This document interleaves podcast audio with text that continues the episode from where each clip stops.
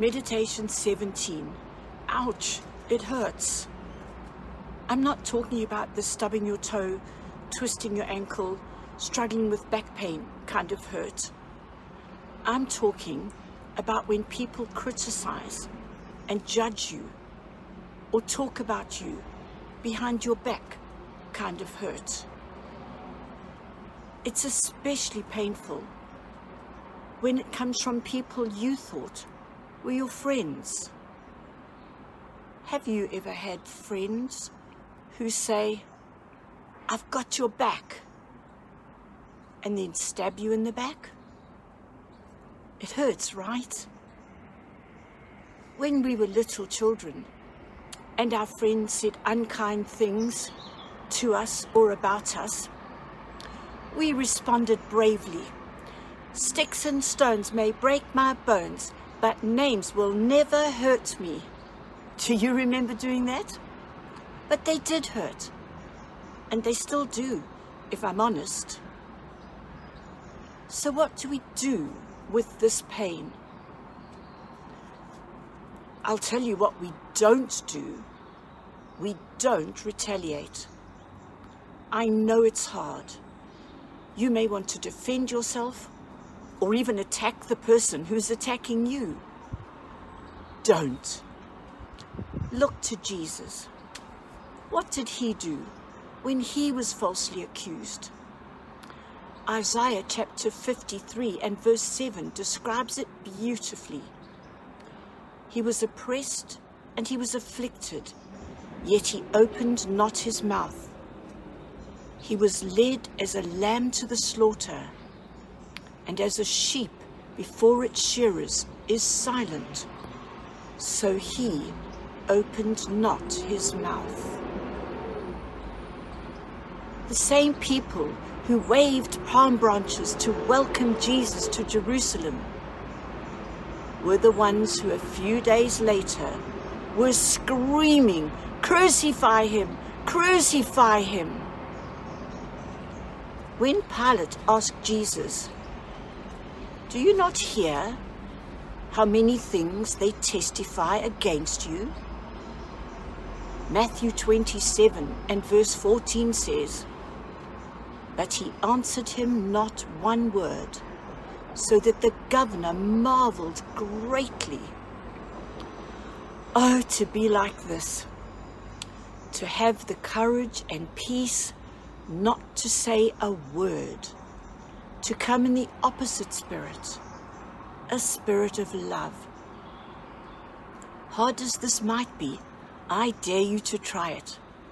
I promise you, with the grace of God, it is possible. If we take our hurts to the Lord and lay them at His feet and let Him pick them up and carry them for us, we will find our peace. We will find our ability to love, not just those who love us, but even those who come against us. Here's a psalm I go to when I need the Lord to show me His way. I hope it will bless you as you listen.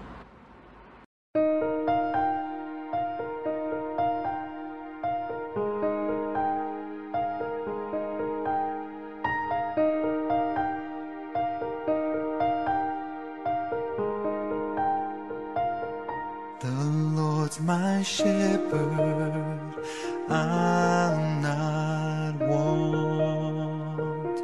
He makes me lie in pastures green. He leads me by the still, still waters. His goodness restores my soul.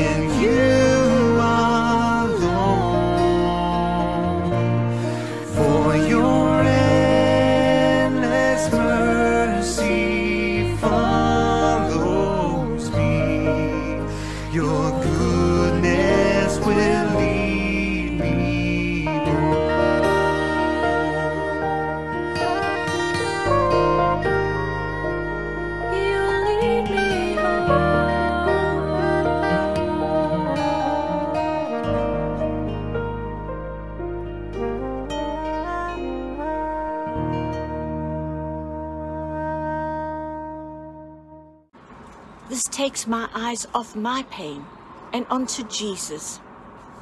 I realize my battle can only be fought when I put on the full armor of God so that you can take your stand against the devil's schemes. For our struggle is not against flesh and blood, but against the rulers, against the authorities, against the powers of this dark world, and against the spiritual forces of evil in the heavenly realms. Ephesians 6, verses 11 and 12. The battle is the Lord's, and I must face it with Him showing me the way. When I take my eyes off Him and acts in the flesh, it is painful for all concerned. Our scripture verse for Grace Vineyard this year is Romans 12:10. Be devoted to one another in brotherly love. Honor one another above yourselves. If we live like this, we cannot hurt one another. Can we develop a culture of love and honor? A culture where we become more like Jesus? If we don't, there is a strong warning in Hebrews chapter 12 and verse 15 that says, See to it that no one falls short of the grace of God, and that no bitter root grows up to cause trouble and defile many. If you are hurting and a bitter root is growing in you, I pray you will take it to the Lord and let Him root it out. Bitter roots can go deep and become very difficult to root out. Mark is doing wonders in our garden, and he had to take a mattock to the root of a bush that was crowding out and damaging the other plants and preventing their growth. Don't let your bitter root take hold and damage those around you. Sit with the Lord and receive His grace and love, and then spread that love to others. May God be with you and set you free from pain.